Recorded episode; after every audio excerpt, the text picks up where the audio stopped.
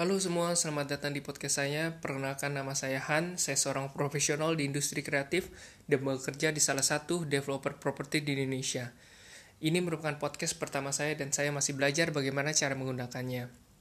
Kenapa saya mau belajar podcast? Karena pada satu kesempatan saya mengikuti salah satu workshop dan saya mendapat insight dari mentor saya yang memang sudah menggunakan podcast untuk berinteraksi dengan orang-orang.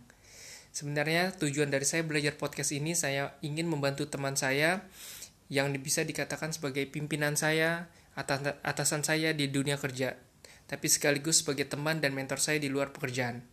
Dia merupakan seorang yang sangat luar biasa menurut saya, humble dan penuh dengan wawasan, terutama di industri properti tentunya.